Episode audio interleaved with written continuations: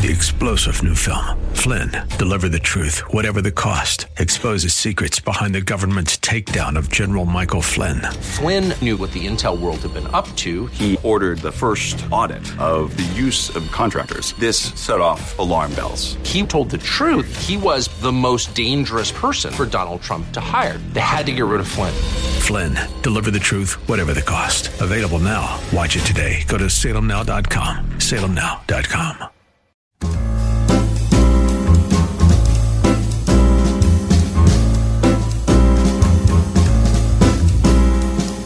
Welcome to another edition of The Ride Home with John and Kathy, live from the Salem Pittsburgh studios.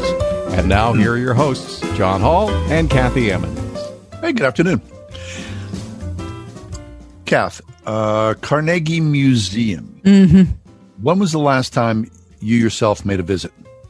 Uh, let's see. Last summer, Hmm. I think was I think it was last summer. Might With have your- been might have been the end of last spring. With your family? Yes. The museum? Oh not- no, no, no, no, no. That's a lie. Oh. It wasn't with my family. It was with a group of friends. Just wandering through, right? Walking around. Mm-hmm. Yes, we ate we ate lunch at the little you know oh, cafe. did you? I've never eaten there. Oh, it's very nice. Yeah, it's a little shishi. I wonder. It's a yeah. little shishi. It's It's a little shishi, It's a little more expensive than you might wish. right? I mean, across the But it was very I'm- good. It really was. Was it very really? good. Yeah, it was a lunch. It wasn't a. I don't even know if they're open for dinner, but it was for lunch. Well, I- love the Carnegie because it is a mix of what you just described, sort of upper end trendy shishi, Mm-hmm. and in the far reaches, the corners, someone, you know, down in the basement. It's almost a throwback to 1934. It really is. It, it's this, it's kind of like you end up. You, you, it, it feels super current when you're in like the mineral hall, yeah, and it's super artistic when you're in the Hall of Architecture, and then somehow you end up in that long hallway where the birds are, and you think, What is in going the on?" world? This is like pre World War II. What's I like happening? it. I like it so much. I mean, Me it too. just because the place is so big, it's sprawling. There's I so know. much in there. Well, we saw a piece uh, terrorizing and fascinating school children since 1899. Now, if you've been in Pittsburgh any amount of time and you've gone to the Carnegie, you'll know the diorama. The diorama of the cats. I don't know if they're they bobcats or some sort of They're lions. tigers, lions Uh, and there's a, a man on a camel mhm. being attacked. A dromedary, to be precise, because it's a one-humped camel. well, this, I mean, it's a fascinating, odd, crazy little piece. It's weird. Andrew- I mean, a diorama is a is a relic of an older time anyway. You think, you don't think they're doing dioramas Oh now? no. Really? No, no, dioramas are like 1950s and 60s museum. Pre television in some Mhm. ways, right? There's a, a snapshot of a particular moment. Right. But, you know, if anybody who's been in Pittsburgh for a amount of time, you know the diorama of which we speak, right? Yeah, so it's if you haven't been at the museum or you're listening to us and you're not from Pittsburgh, it is very large. I mean, I can't It's life size. I mean, it's life size. I think the the diorama is probably 40 feet long. Do you Mhm. think, John? Yeah, easily. Probably Yeah. 40 feet. Probably 40 by 25. So it dramatically depicts a man mounted on a camel fending off two big cats, presumably somewhere in North America. I'm reading uh, from uh, yesterday's Post Gazette. It's a fictional scene, and apparently it's not terribly accurate culturally or scientifically. The exhibit's been on almost continuous display since 1899, acquired by Andrew Carnegie himself. But the depiction of a dark skinned man under attack has upset patrons, especially visitors of color. So uh, a few weeks ago, the museum quietly curtained off the big glass case, which stood in a prominent spot. There were people who responded strongly in a negative way, and they're going to um, keep the diorama up, but they're going to cordon it off with apparently appropriate signage explaining what's going on here. Mhm. Now the weird thing is they renewed this. They, you know, reconfigured this several Right. years ago. right in and the- 2017. And the man who is under attack along with his camel, that there's a human skull underneath the goings on of his outer face, which was shocking to those who were doing the restoration. So What do you think? Well, here's what I think. I never liked it. Oh, uh, I did. Yeah, I, I'm sure. Yeah, I, maybe I don't want to Oh. be like too, too deep into gender stereotyping, but it's like, like as I was going to say as a little girl, but that's probably stupid. I'm just a No. little too squeamish. It just never. It was not appealing to me. Hmm. It was upsetting because one of the lions is dead. Yeah. The female lion is dead. Which is also a problem. Right. And the male lion is attacking this this dark-skinned person on the dromedary. Now, in reading the article, mine is from the Trib. They talk about how many things are really wrong with the diorama. Okay, so the first thing you mentioned is that people of color have looked at it and said, "Well, you know, there aren't any white Europeans who are being attacked by animals around here." They're like, "This this seems kind of weird." So, and I I, I really do uh, understand that. But even more than that, um, listen to this. Um, the male figure, the so-called Arab who's riding on the dromedary is also somewhat imaginary. We've looked at his costume and it is derived from five different North African cultures. So it's not a realistic figure. He's a construction of what these French brothers who did the diorama originally, their names are uh, French naturalist and taxidermist Edouard Verreaux and his brother Jules Verreaux. They did it for the Paris Exposition of 1867. Okay, so when these two brothers did the diorama, they had never been to an Arab country. And so they were kind of like imagining what an Arab might, might have be. looked like. So of course that's not good. Okay. Um, you already mentioned the problematic aspect of the human remains, which wasn't addressed three years ago, right? When it was discovered by a Pitt student researcher that it's actually a human skull in there, which is creepy. Um, quote, as was often the case in taxidermy in the 19th century, however, taxidermists would use actual bones to help build a realistic form on which they would build the rest of the figure. Um, and I'm reading a quote by someone by the name of Tonsor. And I'm sorry, I can't find this person's first name Oh, he's the interim director of the of the- museum. Of the, museum, yes. Okay. Well, this that he, he's his words are what I am uh, I'm quoting uh, from. He says after X-rays confirmed the figure of the Arab man in the diorama contained a human skull and jaw. He said museum officials were faced with an ethical problem concerning the display. Quote, we don't have a policy that would prohibit it, but we do have an ethics policy that says remains should only be displayed in ways that respect the cultural traditions of the people from which the remains come which I think is really important. I mean, you can't Sure. just be putting Somebody's humans head on somebody's right, body. right. I mean, that's really creepy. Right. Um, so Stephen Tonsor. right, Stephen, thank you, I appreciate that. So there's a lot wrong with it. In addition to the fact that it's unusual for the male lion to do the hunting. Usually, the female lions do the hunting. So that's also switched in the. Well, you know, to to multiple generation after generation of Pittsburghs, none of that mattered. They just wanted to go see this thing because it was cool and exciting. Now, you know, little boys would stand, press their face against the glass and ooh and ah, because you know, pre-television, kind of like a, a little shot of a movie.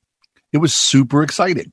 So, you know, the times that we live in require an explanation, a little cleaning of the narrative, maybe a, you know, sort of a tightening of things. But I'm glad it's going to stay.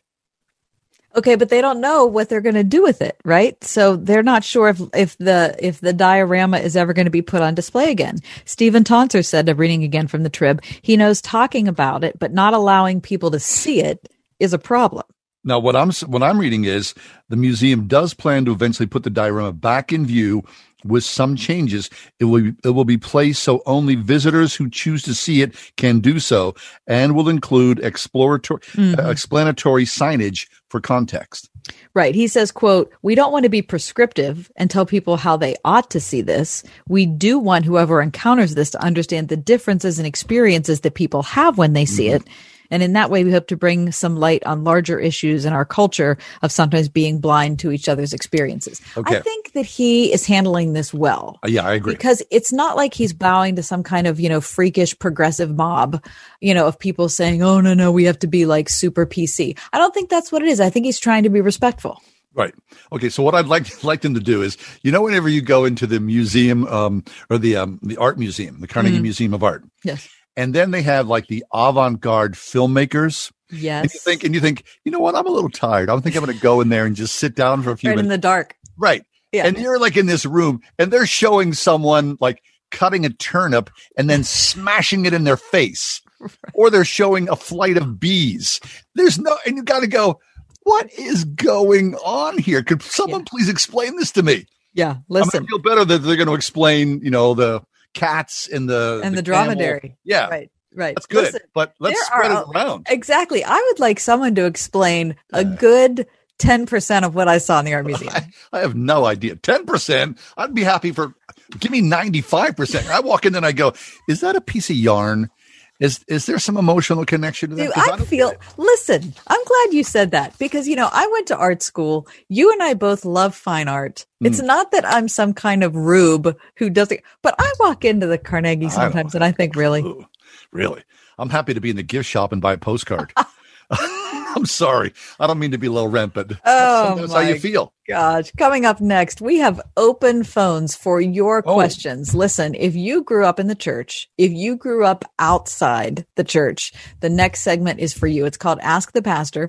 We invite Pastor Chris Marshall to join us on a regular basis, and we just open up the phones for whatever question you've got about anything that has to do with faith. Maybe it's a question about like, Catholicism. Maybe it's a question about being Eastern Orthodox, or maybe it's, you know, why are there all sorts of Protestant denominations? Or maybe you have a question about the Bible, or maybe you have a question about the Holy mar- Spirit, baptism, marriage, divorce.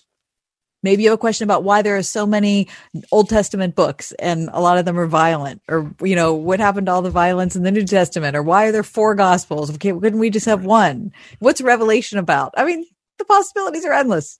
Yeah, we're taking your phone calls. We're not going to talk about camels, though. We are. I'm no, going to ask him about camels. No am. phone calls about camels. I think I am going to ask him. Yeah, so give us a call, 800 320 8255. It's our occasional segment called Ask the Pastor.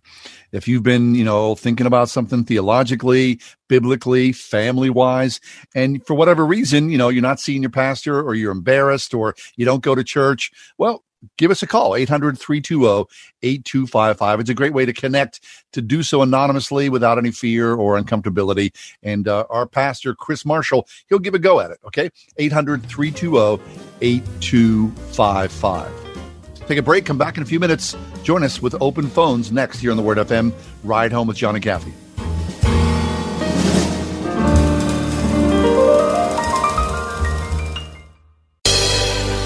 101.5 WORD.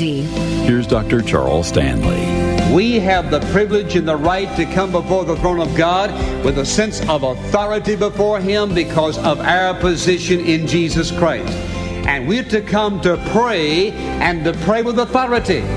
Hear the series, How to Talk with God, this week on In Touch with Dr. Charles Stanley tomorrow morning at 8:30 on 101.5 WORD. Hey, here's a common question. What are you going to do with your life? What's next? For high school students, graduates, and working adults ready to learn new skills to start a new career or enhance their career, there's Salem Career Hub. Online at salemcareerhub.com. Prepare for the next step in your education. Get connected with top ranked online schools and leading skills based short term training programs like full stack software development from the co founder of Apple, Steve Wozniak, to online XR programs teaching hands on vocational courses for HVAC, welding, plumbing, facilities management, electricians, solar, and more, all at a special reduced Salem Career Hub price. Better your life through education. Our team of education professionals are available to help you Monday through Friday from 8 a.m. to 10 p.m. Central Time. Just call 866 711 6275. 866 711 6275 or visit 24 7 salemcareerhub.com. Tonight, the UN is warning that the pandemic is putting the world at risk of widespread famines of biblical proportions. Even as we here in the U.S. continue to struggle with the coronavirus, in poor countries like Haiti and Guatemala, COVID 19 is also creating a food crisis, which is leading to starvation. Angel Aloma is with Food for the Poor. Almost every single one of our partners said that food is the greatest need right now. But the church is rising to meet this need the thought of any child going without food just breaks my heart. You know, God has blessed us all beyond what we can imagine. We got to do what we can to help, especially kids that don't have anything to eat. Join 101.5 Word FM and Food for the Poor in rescuing children. Just $37 provides six months of life saving food for one child. How many children can you save? From your cell phone, dial pound 250 and say the keyword HOPE. Dial pound 250 from your cell and say HOPE. Or click the red emergency food banner at wordfm.com. And now a game of commercial chicken brought to you by Progressive, where we see how long Flo can go without talking about insurance. Ready? Go. So, traffic has been crazy lately, right? And rush hour? Forget it. Nobody wants to let you merge onto the highway. but hey, somebody let you merge or you wouldn't be there, so drivers who switch to Progressive could save big. Okay, you win. We can't help but save customers money. Progressive Casualty Insurance Company and affiliates. Any questions? I have a question. I know you probably have a lot of questions. You can ask me anything you want. Go ahead. Ask me any question. Anything you want. Any more questions you want to ask? Go ahead, call them. All right, I'm going to call them right now. Ask them. Pastor Chris Marshall is with us from New Life Christian Ministries in Saxonburg, Pennsylvania. It's our occasional segment called Ask the Pastor. And Chris, in his bravery, has stepped forward, taking your phone calls at 800 320 8255. 800 320 8255. So the lines are open. And as we said earlier, you know, maybe you've got a question about the Bible or theology or your family or marriage. Well, Chris is here. You can join us uh, anonymously if you like to. Maybe it's a question you've been shy to ask your pastor or you haven't been to church recently. Well, we've got a, a real flesh and blood pastor here, ordained in the faith, ready to take a, a whack at it. Chris, welcome to the show. Thanks, John. Good to ha- good to be with you again. Yeah, it's great. I, am actually seeing your face on Zoom. The listening audience can only hear your voice, but Chris, oh. it's so good. It's been a long time since we've seen and or heard from you. Yeah, um, I I've think got, I haven't seen you since January. Oh my! Isn't that crazy? Wow, this is this is uh, eight months later. Yeah, yeah. I, I, was in the studio or no online with John once, but you weren't with us at that mm-hmm. time. I forget where you were. I was in Indonesia. So it's been a long time. Yeah. Well, time flies in a pandemic. Yes. No, it does not. I say that that the months go fast and the days go like eternity. Yeah, that's mm-hmm. for sure. All right, so we've got a question already, and it's I think it's based on something I said as the teaser for this segment. Um, but you know, for those of you listening, we'd love to hear from you. 800-320-8255. 800-320-8255. Ask the pastor. Okay, I've got a uh, post here from Adrian already. Chris, are you ready? Mm-hmm. Okay, Adrian says this um, I like the New Testament, but I'd never recommend the Old Testament to anyone. It's too violent. Hmm.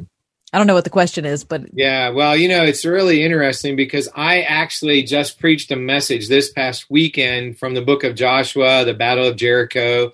And if you know the account, I mean, first of all, obviously everybody in Jericho gets slaughtered, including the animals. Mm-hmm. Um, and then one of the Israelites take takes some things from Jericho that he wasn't supposed to take. They find out about it, and he ends up being executed by the Israelites. And so people say, "Wow, that God isn't the same God that is, is like Jesus is a different God, right?" I mean, we're not talking about the same God, right? And th- the way I expressed it in the message was simply this. Um, and a lot of people might not agree with this point of view, but every human being deserves judgment. All human beings are sinners, according to Scripture. I mean, that's a basic premise of Scripture that we're all fallen people ever since Adam and Eve. None of us have been perfect.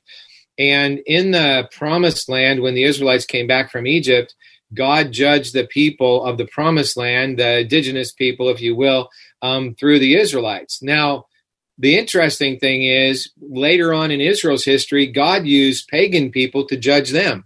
The mm-hmm. Assyrians mm-hmm. came in and overthrew the people of Israel, the northern kingdoms, and then the people of Babylon came in and overthrew the people of Judah, the southern kingdom. So God has used people to judge people in history. And while I, I mean, I don't like that fact, but it is a biblical fact. And um, right now, it seems that when people see bad things happening, most of the time they don't somehow connect that to God. And I would say it isn't always connected to God, but there is a biblical truth that sin will be judged unless we are repentant and we turn away from it. In the Old Testament, we see vivid examples of sin being judged both within the nation of Israel and outside of it. Once Jesus comes on the scene, there seems to be a lot more grace, although God is a gracious God throughout the Bible. Um, but uh, it does seem, I mean, from the for to the casual observer for sure, and even to someone who's been reading the Bible for 50 years, as I have, it certainly does seem that Jesus is a kindler, gentler kind of God until he's talking to religious leaders. Mm-hmm. Um, and then even in the New Testament, there's one example that we have in uh, Acts chapter 5. There's a couple named Ananias and Sapphira. They're believers, they're following Jesus, and they sell a piece of property and eventually they bring the proceeds to the church but they pretend like they brought in everything and they kept something back from themselves. And when they come in this deceit is known by the holy spirit and each of them in their turn falls over dead. So there's a judgment on their sin even in the new testament. So again it's not one of those things that most of us probably feel quote comfortable with but it is it's a reality and much of the Old Testament, I would contend much of the Old Testament is valuable to read because they're not all stories like that. Most of the book of Genesis isn't about that. Um, the book of Psalms, not much of it's about that. There's a Proverbs is wise sayings how to keep from receiving the judgment of God, how to become a wise person. So um, I think yes, there are there are violent stories in the Old Testament. Um, but I think those are attributable to God's judgment on people who technically deserve the judgment. Um, and yet, and yet, as we progress through history, it seems that God's let's just say it seems that God's patience grows with us. That's good. So at the same time, then let's dovetail into this. I, just got an email uh, based upon this conversation, Chris. This is from Fran. Fran says this, uh, uh, dear pastor, I've been reading Job lately and am overwhelmed by all of his suffering. Hmm. What is the purpose of all this, please? Yeah. You know, isn't that the, that's the $64,000 question. Everybody asks the question, if there's a good God, then how can there be so much suffering? And I think right. I forget which philosopher it was who who summed it all up by saying, you know, if God is good uh, and there's suffering in the world, then he must not be all powerful. And if God is all powerful, which means he could fix anything he wants to, but he doesn't, then he must not be good. And, and if you leave it at that, it sounds like either God isn't all powerful or he isn't good. But what it leaves out is this whole point that God has given us freedom and the freedom that he gives us is a freedom to choose to respond or not respond to his grace, his love, his goodness.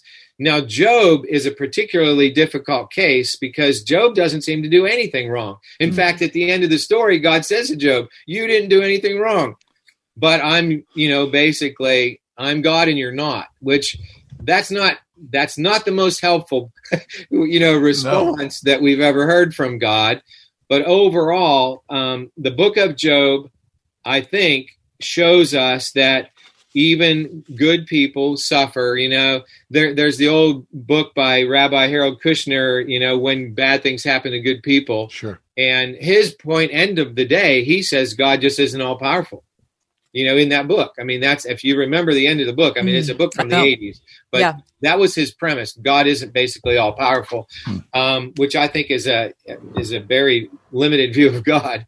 Um, but I I think that what what I would suggest is that Job's life is an example of all of our lives. You know, I mean, we can do righteous things, and that doesn't guarantee everything's going to be good because we live in a fallen world. And in a fallen world, which means sin is part of the world, um, there's three T words that we hear in the Bible test, trial, and temptation. Tests come from God, which is what Job went through. You know, he didn't do anything to deserve it. He wasn't tempted. Um, he wasn't on trial. He he just it was a test from God. Then there's the temptation, which is the the the demonic or you know satanic approach of trying to keep get us to sin jesus was tempted there's nothing wrong with being tempted but when we're tempted and we succumb to it then we sin then that even you know it causes more judgment unless we repent but then there's trials trials are simply things that happen in life because we live in a fallen world uh, I mean, look at the pandemic. That's a trial, right? I mean, some people think it's a test from God. Some people think it's sent from the devil. Um, and and I I don't presume to know whether it's any of those things, but it's certainly a trial. all of, I mean, all of us have had to stay at home at various times. You asked me before the show started if I'd been traveling. I haven't been traveling. Hardly anybody's been traveling. You know, um, I want to go tell people in p- other parts of the world about Jesus. I can't do that right now. But my friends in other parts of the world, in India, for example, many of them are starving to death. It's because this pandemic has made a bad situation even worse. That's part of the trial of living in a fallen world. And I just heard the other day, Mother Teresa was asked by a reporter, Where is God when a child dies in the streets of Calcutta? And she said, I have a better question. Where are you when that happens? Mm. And so, suffering of others is an opportunity for us to step in and be, you know, the hands and feet of God. So, it's the the question of suffering is one that has caused people of some amount of faith to leave their faith. You know, there's a, a, New Testament theologian, Bart Ehrman, who actually was at Princeton when I went there, and he's rejected the faith a number of years ago. He, he hmm. never was what you'd call an extremely biblically conscious, you know, believer, but he's just given up on it, and it's primarily because of this problem of suffering. Um, I, I, on the other hand, see the very same things that happen that that Bart's that Bart has seen, and I believe even more strongly than ever in a loving God, because I see His grace to so many. I see Him available to us if we reach out to Him, and there are many people who who don't, and certainly there are those like Job who seem to be minding their own business, and and uh, the trials of life come on them, or the tests of life come on them, and uh, in Job's case, at the end of the day he passed the test. You know, he, he didn't lose his faith, although through the course of the chat 40 chapters, it sounds like he does there for a little bit, does, yes. you know, and he certainly, you know, with friends like Job has, you don't want so many enemies, right? Because they're just accusing him. Just admit you're a sinner and then, you know, maybe this will stop, which he wasn't sinning. Uh, and at the end of the day, God actually said, ask Job to the to the three friends, ask Job to offer a sacrifice for you so that you'll be forgiven because Job is the righteous one in the midst of it. Yeah. It's Ask the Pastor with Reverend Chris Marshall. We're looking for your phone calls at 800 320 8255. 800 320 8255. Why aren't the phone lines ringing? I don't understand. What's happening? Are we having a technical difficulty? Hello. 800 320 8255 for Pastor Chris. But I have uh, all sorts of emails here, so I'm going to go to another one. Okay. Uh, Chris, are you ready for this one? This is from Casey. Uh, Casey with a K says this My boyfriend wants me to move in with him. My parents say I shouldn't if he doesn't want to get married. I think I know what you're going to say, but I'll ask you anyway. Mm. Interesting question. We live in a culture, we live in a culture that has basically said, what's best for me is what I feel is best for me. And it feels like the best thing to do in this situation is to move in with your boyfriend. Um, one of the things that I have learned, and I'm I, some things I'll say I'm learning, but I'm 63 years old and I can say I've learned this. When I do what feels best first, most of the time, if I know there's a biblical precedent that says the opposite, I don't feel good in about, you know, 6 mm. months, 6 mm-hmm. years. Yep. We have a, our, our youth pastor, who's now our discipleship pastor, talks about 15 minute decisions and 15 year decisions.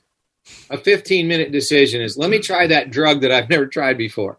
You know, uh, everybody's doing it, so let me try it. And so you try it and, and you end up in addiction. Uh, I, I've done a lot of um, Bible studies with recovering alcoholics and drug addicts. And I asked them this question Would you say this statement is true that the reason you're in the situation you are right now is because you did something that you thought was going to feel good? And every single one of them has said yes. Mm-hmm. Uh, you know, it's it's always either I wanted to fit in with the group I was in, I wanted to make friends, um, or I just thought it would feel good. Okay. And most of them say it did feel good. Um, so the answer that I'm going to give to the moving in with your boyfriend, God has made it clear that moving in with each other is something that happens after a marital relationship between a man and a woman. Many people don't believe that, But my experience has told me over 63 years of life that even that condition is difficult. I've been married for 41 years. It's not an easy thing to do that. But having the covenant of marriage before God in the relationship makes it so much more likely Mm-hmm. to be successful over time than just to have feelings. I'm into that. Chris, we need to mm-hmm. step away for just a minute. Pastor Chris Marshall is with us. It's our segment called Ask the Pastor. Taking your phone calls, 800 320 8255. We'll be back in a few more minutes with Pastor Chris Marshall. Join Pittsburgh Theological Seminary online each Wednesday in October at 7:30 p.m. for the combined McClure Lectures and World Mission Initiative's Month of Mission series titled Jesus Christ and the Dividing Wall: Race and God's Mission. You'll hear keynotes from the Reverend Dr. Brenda Salter McNeil, the Reverend Jonathan Wilson Hartgrove, and Dr. David Campt. The event is free to all who register. Learn more at pts.edu. We're all thinking a lot more about staying safe these days. Windows R Us Pittsburgh is no different. When it comes to working around your home, Windows R Us remains committed to the safety of you and your family. For roofs, gutters, and downspouts, siding, and of course, windows, Windows R Us Pittsburgh can answer the call. With over 50 years of home remodeling experience, Windows R Us has earned its reputation as the area's premier exterior replacement company. And all work will be done in strict compliance with the government's social distancing guidelines. If you've had damage, you may be eligible for a free repair or replacement. Visit windowsoruspittsburgh.com for a free inspection from one of the highly trained appraisers. You'll love their no pressure approach, no hidden fees, and one of the fastest turnaround times in the industry from a company that will never skip town when it comes to honoring their warranty. Why pay double? Trust the area's premier exterior replacement company. WindowsRUsPittsburgh.com. That's WindowsRUsPittsburgh.com. Welcome back to Customize and Save with Liberty Mutual Insurance Company, the game show where you only pay for what you need. And we're out of time. Only pay for what you need at libertymutual.com. Liberty, liberty, liberty, liberty. Hi, this is John Hall, telling you how much I love my pillow and how it's really changed my sleep.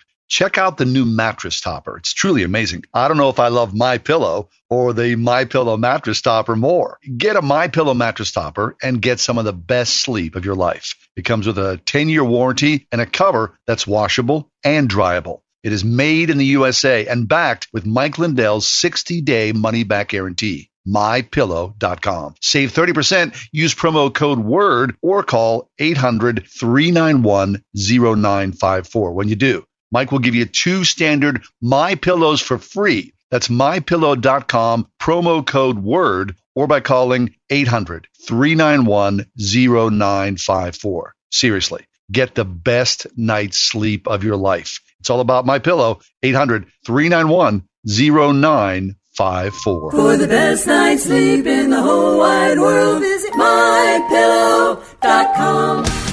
Listen on your smart speaker, the Word FM app at wordfm.com, iHeart, TuneIn, and on radio.com. In the car or at home too at 101.5 WORD FM, Pittsburgh.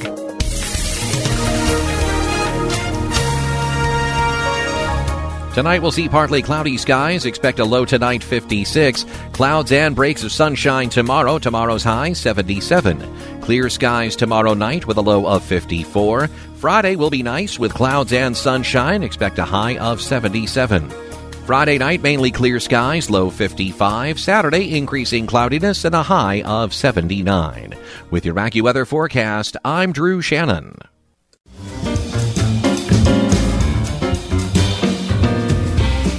It's our Ask the Pastor segment with Reverend Chris Marshall. We're taking your calls at 800 320 8255. We've got Dee on the line. Dee, what's your question for Pastor Chris? Hey.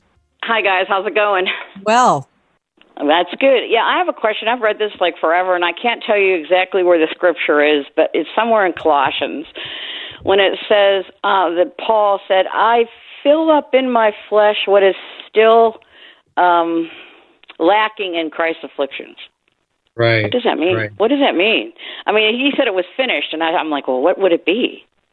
Right. Well, Dee, that's a really good question that I don't think anybody has an absolute answer for. But what Okay. I've I've read a lot of commentaries on that particular verse, and I've reflected on that verse because, like you said, I mean, Jesus is the finished sacrifice. There doesn't need to be any more sacrifice. But I think what that means is in his life, the suffering that he experienced, it doesn't fill up Christ really, but it, it it's it's that it's purposeful that that our suffering is purposeful that it's not it's not a lack of jesus suffering but when Right. we suffer there's a point to it that we are doing something that fulfills the the the i guess i would say that fulfills the life in jesus christ the command in jesus christ and so he's he's constantly in jail or he's getting beaten or whatever and mm-hmm. this isn't like a random action. This doesn't, it has significance, it has meaning and purpose. And he knows that the Colossians also are going to be suffering because in their day, I think, as in any day, if you're truly willing to, in your own life, follow Jesus fully, there's going to be, whether it's only a minor um, ridicule from people all the way to martyrdom, there's going to be suffering. And so I, I think what he means is that in that suffering, we are participating in the same kind of suffering as Jesus. Jesus' suffering is all sufficient, but our suffering is not meaningless. Th- that's what I believe it means. And, and, and I mean, that's, that's pretty much what I have for you, Dee. Well, that yeah, because we were. It's a it's an honor, even though it's hard to participate in his sufferings. Plus, he said, the greater the affliction, the the the for the more of the weight of glory you're going to have. So, so that's a blessing. Hmm. Right. You know, Dee, one of the other things is in, in our time, we have often heard from pastors if you're following Jesus, you're going to be blessed. You know, you're going to be Oh, financially yeah, right. blessed, physically blessed. Mm-hmm. So the idea that we can suffer for Jesus, it's not popular among American Christians, but it's a it's a very um, real thing in the early church. In the book of Acts, when they're arrested and beaten, they thank God that Yeah. they're w- able to suffer for the cause. Yeah, praise God Yeah. that you bear that name. That's what Peter says, Yeah. right?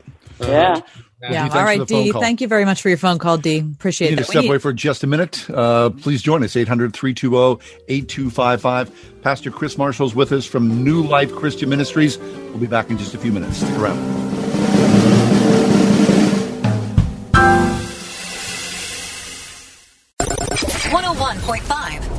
101.5 WORD. Pittsburgh's favorite Christian music on the weekends. With the best new music. New, music. Born ready. New music from Kobe James. When I was born again, I was born ready. Love One Another by the Newsboys. Just do it. Love one another. And Man of Your Word by Maverick City Music.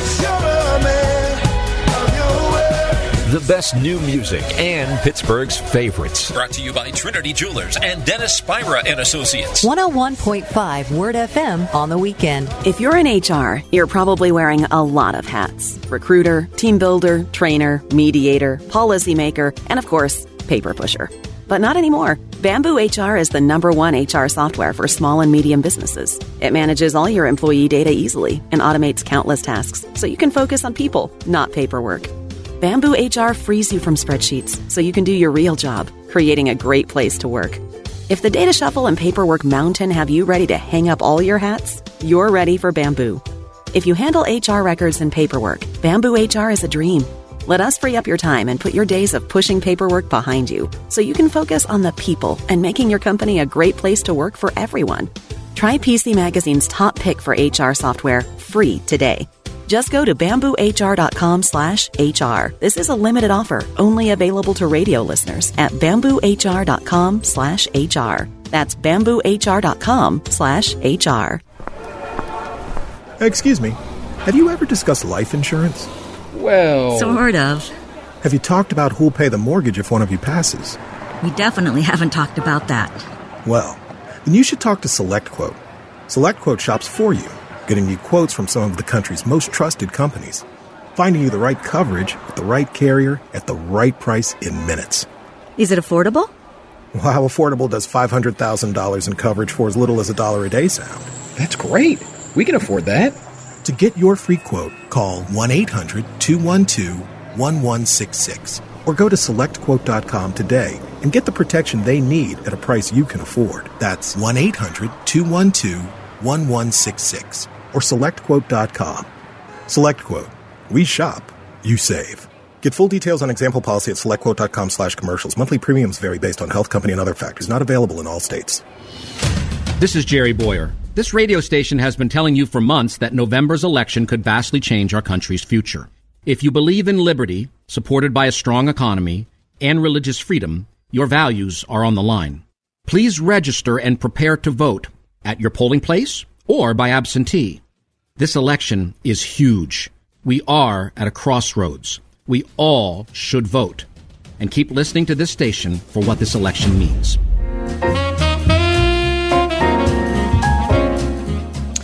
Taking your questions for Pastor Chris Marshall. It's our Ask the Pastor segment at 800 320 8255. 800 320 8255. Let's go to the phones and talk to Jay. Jay, thank you for calling. What's your question for Pastor Chris? Uh, kind of like two questions, Pastor Chris. You talked about somebody leaving the faith because of suffering. A couple of things I often struggle with, I just try not to overthink it, is one is like the genocide in the Old Testament where they're commanded to kill everybody and the other one is when, like, after World War II, the Germans, Russians came in, and these young girls are raped like 10 times. And if some, if unbeliever asked me, how could God sit by and watch that? And, you know, if you had somebody living in your basement and they were doing some skullduggery to a child and you knew about it, you could get charged with depraved indifference. But how, how would you answer somebody that asked that question? Right, right. Well, you know, Jay, that is that I think that's the most challenging question that we face as mm-hmm. believers. And actually, I'm gonna I'm gonna defer to my pastor from when I was growing up. His name is Andy Wygant, and he recently started a podcast called Heart of a Friend. And in that podcast, Andy talks about 12 responses to the problem of sin and evil um, that we as believers oh crap! I didn't want to do that. I'm sorry. I said, said crap online, but um, let me turn this off. Twelve reasons. Uh, Twelve reasons why um, we, even though there's suffering in the world, can trust in God. And and one of the things that he um, said is. Um,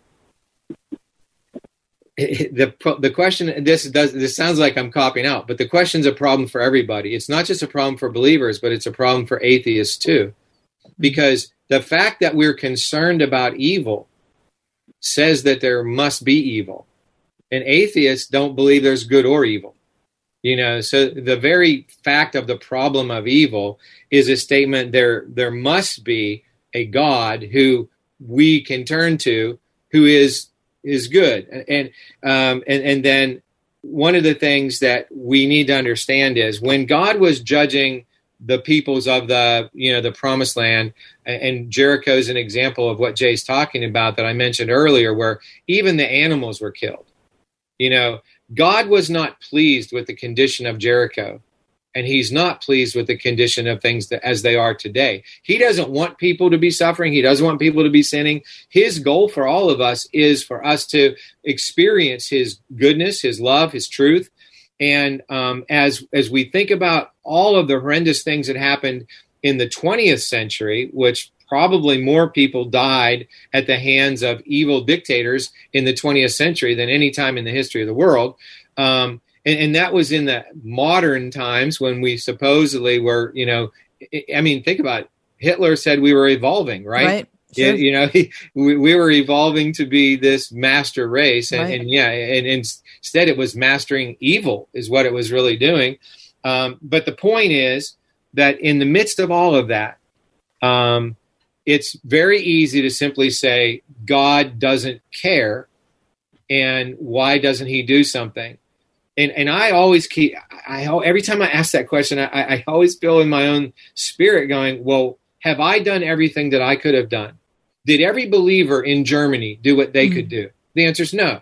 If all the Christians in the world, just right now, if all the Christians in the world would leverage our wealth, our lives, our time, our talents, our treasure, how much suffering could we alleviate? And yet we get distracted you know, with the busyness of life and with the accumulation of stuff. And I mean, what if we were as all in for eliminating suffering as Jesus was when he went he died on the cross. And I think it's easy to point our finger at God rather than to say what is our culpability in all of this. And and certainly I, I, I agree with Jay. None of us, if we I mean if we saw a child being raped, we would try to do something. At least we say we would. But when the situation really comes up, do we? I know right now millions of people are starving in India. And our church has sent some money, you know, and but what if every church in America sent some money? Um, what if we helped whatever the systemic problems are to be addressed? Those are big picture questions that um, you know we sometimes gloss over. Don't don't want to answer or are at a loss to answer. And uh, you know, and I and the fifth thing that Andy pointed out is God created us with freedom of choice. And we do have a choice in more situations than we think we do. Uh, I've seen so many people just sit by and say, "Well, what can I do?" You know, and even uh, you know the promo right before this segment was about voting, and and all of us have the opportunity to vote here in a couple of months and a month and a half, I guess it is now. And and you know, and I always say the last time I voted for a president that I really wanted, I was in my 30s. I had black hair, you know. um, but we still need to vote the person who is going to make the most difference for the cause of justice, the cause of you know good in the world, and and for life. All these different things that we as Christians say we believe, but people will say, "Well, I'm just not going to vote because why? What's the point of it?" Or I'm, and you can say, "I'm not going to blank whatever the blank is," because it's so overwhelming. And um, and and then let's just say it's all God's fault. Hmm. And um, I know that sounds a little harsh. That's probably the harshest thing I've ever said in the nine years I've been coming on this show. But well, thanks for stopping by. well, I, I like to. I like to, like, say for example, like, um, uh, if you're ordered to go and, uh, it, I mean, you know, if you're ordered to, it would be difficult for me if I were back then and they said take the sword and kill mm. babies and sure. pregnant right. women and little kids. I mean, like, uh, that and, and if you don't do it, well, and you disobey God, then you then you're in trouble. You go to hell. Okay, well, I mean, let me just let me just break in though and say, Jay, we don't know what the people in Jericho were doing. I mean, it's amazing what you, if you came on a scene of immense violence yourself, you how you would react. How how would you react? I mean, perhaps violence on your part would be an Against appropriate violence. response. Mm-hmm, yeah. Yeah, but you know what I mean. It's like when you talk about the, uh, you know, the complete everybody. Uh, but yeah, I'm just playing. I'm, a, I, I understand. I'm a believer in everything. Sure. But I just struggle sometimes, and like sometimes I just say, um, you know, maybe God has a sort of a um, non-interference prime directive that He gave uh, the earth over to man, and and He's got to let some things play Mm-hmm. out. Uh, That's a good know. question, Well, Jay. That's, if that's he an excellent doesn't, question. Jay, if he doesn't let it play out to some degree, then we don't have any kind of freedom. And if we don't have any kind of freedom, then we can't really love him. And That's I mean. I, I one of the things that I've learned as a parent is if um, my child gives me an obligatory Father's Day card because they made them in school, well, it would be a Mother's Day card in school. Um, then you know my my wife would be happy. But if out of the clear blue sky our child comes and brings us this piece of art that she created because she loves us, there's so much more. Even if it's terrible, that's such a greater gift than if you had to do it. And and I, I think so often that there's that that aspect of this whole dynamic of God wants to f- have our our love as a gift, um, just as His love for us is a gift. And so, what He has to allow is for people to thumb our noses at Him, to reject Him, to revile Him, or say He doesn't exist, because otherwise, there's no there's no freedom in the offering. That's good. Jay, thanks a lot for the phone call. We need to step away once again, but Pastor Chris Marshall is with us today. The segment we call Ask the Pastor. Pastor Chris is from New Life Christian Ministries in Saxonburg, Pennsylvania. Be back in just a few minutes. More of Ask the Pastor ahead. Hi, I'm John Henne from Henne Jewelers. Since 1887, my family has helped people celebrate the most memorable moments in their lives. We are rooted in faith and commit to doing the right thing again and again. We believe in the covenant of marriage and use our To Have and To Hold program to encourage couples as they prepare to spend the rest of their lives together. Please stop into our Shadyside store to learn more or visit hennejewelers.com. Henne Jewelers, your jewelers for life. Let's say you've decided to build a bicycle from scratch. Sounds like an impossible project for my skills, but let's say you've got the skills and you're building this bike, and I offer you an advantage. A special tool that would help you build the bike faster while saving you legitimate money. My guess is you'd say, bring it on. If you wouldn't, well then this commercial isn't going to make much sense. My name is Ryan. I'm from United Faith Mortgage, and we believe we have an advantageous tool for you. Our mortgage team is lucky to have a direct lender advantage. Our company is set up to use its own money and make its own lending decisions within its own walls. There's no middleman. And often, this advantage allows us to get your refinance or new home loan done faster and get you a better rate, which saves you monthly and lifelong money. Rates are historically low. Now is the time to see how our special tool might work for you. We are United Faith Mortgage. United Mortgage Corp, Melville, New York. MLS number 1330. Department of Banking. Mortgage lender license number 22672. Tonight, the UN is warning that the pandemic is putting the world at risk of widespread famines of biblical proportions. Even as we here in the U.S. continue to struggle with the coronavirus, in poor countries like Haiti and Guatemala, COVID 19 is also creating a food crisis, which is leading to starvation. Angel Aloma is with Food for the Poor. Almost every single one of our partners said that food is the greatest need right now. But the church is rising to meet this need. The thought of any child going without food just breaks my heart. You know, God has blessed us all beyond what we can imagine. We got to do what we can to help especially kids that don't have anything to eat. Join 101.5 Word FM and Food for the Poor in rescuing children. Just $37 provides six months of life saving food for one child. How many children can you save? From your cell phone, dial pound 250 and say the keyword HOPE. Dial pound 250 from your cell and say HOPE. Or click the red emergency food banner at wordfm.com. Today, everyone is expecting you to maintain a new level of clean, from customers and employees to students and staff. Cintas has the essential products and services to help you carry out cleaning protocols effectively. We'll keep you well stocked with cleaning supplies, professionally laundered uniforms, and other essentials like face masks, hand sanitizer, and thermometers. Give everyone the confidence they need to keep coming back. Visit Cintas.com and get ready for the workday. Wrapping up the hour with Pastor Chris Marshall in our Ask the Pastor segment at 800 320 8255. We have one call on the line right now. Let's go to Alpha. Alpha, thanks for calling. What's your question for Pastor Chris? Thank you so much. Um, I love your show. I listen to you as long as I can every day. Thank you, Um, Alpha. Pastor Chris, my son is 20 years old, and about three years ago, he just broke down in tears and asked me to baptize him. And of course, I did.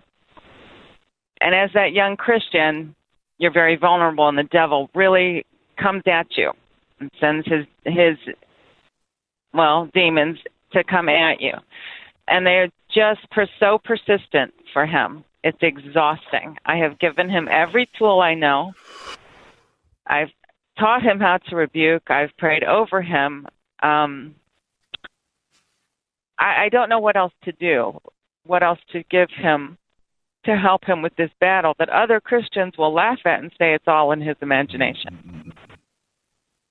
Well, you, know, the, Alpha, the thing is, the, the world that we can't see is more real than the one that we can, because that's where we're going to spend eternity. I mean, in Apostle Paul in Ephesians 6 talks about the struggle that we have is not with flesh and blood.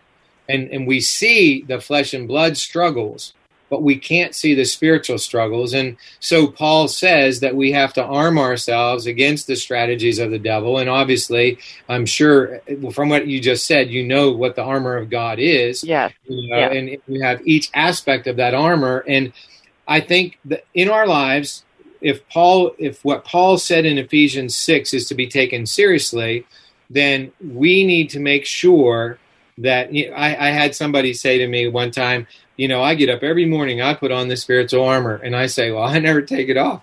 I mean, it's spiritual. It's not like I have to take off the helmet of salvation when I go to bed, put it back on in the morning. You know, you can leave it on twenty four seven, and so but what what Paul also uh, talks about, what Jesus talks about, is the necessity of other believers. You know, we're not supposed to fight the battle alone. So I don't Right. know if he has, and and in this, and it's really hard in this day and age to find other Christian friends, especially among young adults. But that's a very important thing to strengthen us. Um, and I would encourage that. I mean, and praying for your son and having him pray in the name of Jesus for himself very important prayer is Yeah. you know not a substitute for action it's an action for which there's no substitute um, and and the things that we can do and most of all persistence we got to persist Right. And I think that community, uh, Chris, I think that's t- to me is so key that you surround yourself by other people who are also those warriors that are with you, whether in spirit or prayer or physically, as often as possible. Alpha, thank you for your phone call. We're going to pray for Thank you, you Alpha, guys and for your much. son. Thank you. Thank you. Yeah. All right. Thanks, Chris. Great to hear from you. You're Chris welcome. Marshall, Thanks New for Life having Christian Ministries in Saxonburg, Pennsylvania. Pastor Chris Marshall. Ask Alexa to play the word Pittsburgh to hear us there. We're on your Google speaker too, plus iHeart, TuneIn, and on radio.com. 101.5 WORDFM, Pittsburgh. With SRN News, I'm John Scott. A Kentucky grand jury has brought no charges against Louisville police for the killing of Breonna Taylor during a drug raid gone wrong. Prosecutors say that two officers who fired their weapons were justified in using force to protect themselves. Instead, Officer Brett Hankison was charged with three counts of wanton endangerment for firing into the apartments of Taylor's neighbors. Federal investigators looking into whether a huge wildfire near Los Angeles was sparked by Southern California Edison utility equipment. Senate Republicans moving ahead with plans to confirm President Trump's pick to fill the seat of Justice Ruth Bader Ginsburg on the Supreme Court. The president set to announce his nominee on Saturday. Stocks closing sharply lower. The Dow dropped 525 points. The Nasdaq was off 330, and the S&P 500 fell 78. This is SRN News. When it comes to higher education, it's worth considering a Christian university or college, one that reaffirms students' faith instead of tearing it down. Research shows that students who attend a Christian college can become significantly more committed to their faith, and that's an important investment to make.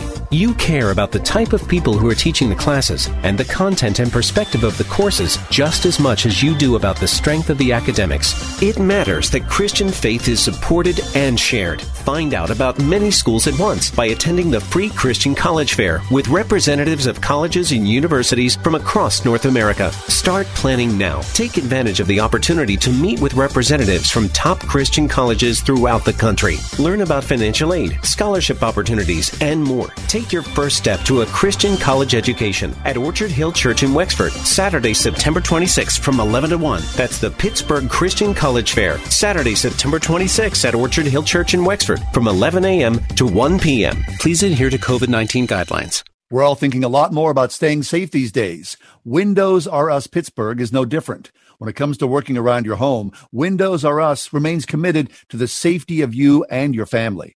For roofs, gutters and downspouts, siding, and of course, windows, Windows R Us Pittsburgh can answer the call. With over 50 years of home remodeling experience, Windows R Us has earned its reputation as the area's premier exterior replacement company. And all work will be done in strict compliance with the government's social distancing guidelines. If you've had damage, you may be eligible for a free repair or replacement. Visit windowsoruspittsburgh.com for a free inspection from one of the highly trained appraisers. You'll love their no pressure approach, no hidden fees, and one of the fastest turnaround times in the industry from a company that will never skip town when it comes to honoring their warranty. Why pay double? Trust the area's premier exterior replacement company. WindowsRUsPittsburgh.com. That's WindowsRUsPittsburgh.com. Seasons of change and uncertainty can be difficult, even scary, but they don't have to control or define you. The counselors of the Grace Wellness Center would consider it a privilege to come alongside and help you replace the fear and frustration with freedom and peace. While office visits are still available throughout the area, Grace Wellness Center also offers online and phone appointments to make counseling convenient and available on your terms, accepting all major insurances at thegracewellnesscenter.com. This is Albert Mohler with another word about the upcoming election. There is so much at stake. We might not be able to vote as conveniently as we voted before, but that just puts on Christian citizens the responsibility to work even harder to make sure that we vote and that our vote counts. Too much is at stake to sit this election out.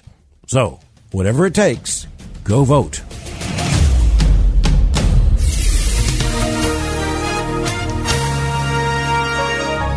Tonight we'll see partly cloudy skies. Expect a low tonight 56. Clouds and breaks of sunshine tomorrow. Tomorrow's high 77. Clear skies tomorrow night with a low of 54. Friday will be nice with clouds and sunshine. Expect a high of 77.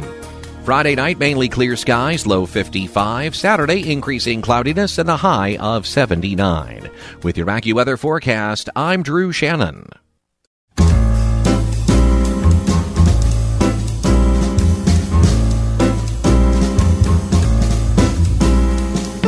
Welcome to another edition of The Ride Home with John and Kathy, live from the Salem Pittsburgh studios. And now, here are your hosts, John Hall and Kathy Emmons. I think for a lot of people, the question that we're all asking is when do we get back to normal? When are things going to reopen? When can I go out and go to the theater or to the store or whatnot? And like I used to do, I miss that so much. Well, here's a slice of bad news, and it's not unexpected, but it is still shocking. This is from today's New York Times. The Metropolitan Opera of New York City announced today that the uh, still uh, ongoing uh, co- coronavirus pandemic has forced the Met to cancel its entire 2021 season prolonging it to the gravest crisis it has faced in its 137 year history and keeping the Met dark at least until next September. Oh my gosh. So that's just the tiniest tip of the iceberg. If the Met in New York City, of course, it's a, a major institution in the city, if the Met is saying that, then the same, I would think, have to be said, probably, most likely, for oh. Broadway. And if it's Broadway, then you look at all the regional theaters, the Pittsburgh Public Theater here in the city of Pittsburgh, City Theater, you name it. There are hundreds, if not a thousand, Lort theaters across the country. Of course, the symphony, you name it. Arts are on their knees. Mm. A, Hmm. a friend of mine who is a lighting designer, who he's made his living as a lighting designer for the past 40 years, recently got a job he says he tells me 60% less than his regular salary working for a medical supply company because he needed an income first time he said in 40 years he's not working in the arts so here it is Wow. I got to tell you, that really, that like is a kick, kick in the gut. 20 september I mean, I keep th- I keep thinking that maybe you know, I my family's had season tickets to the Pittsburgh Public Theater for I don't know since I was like eight, um, and I keep thinking, so when when's that going to come back? No, you know, and or I'm thinking about you know walking down on uh, Penn Avenue in the Cultural District and walking by Heinz Hall and seeing what's playing, and then walking by the Benedum and seeing what's playing, and I, I just really I don't.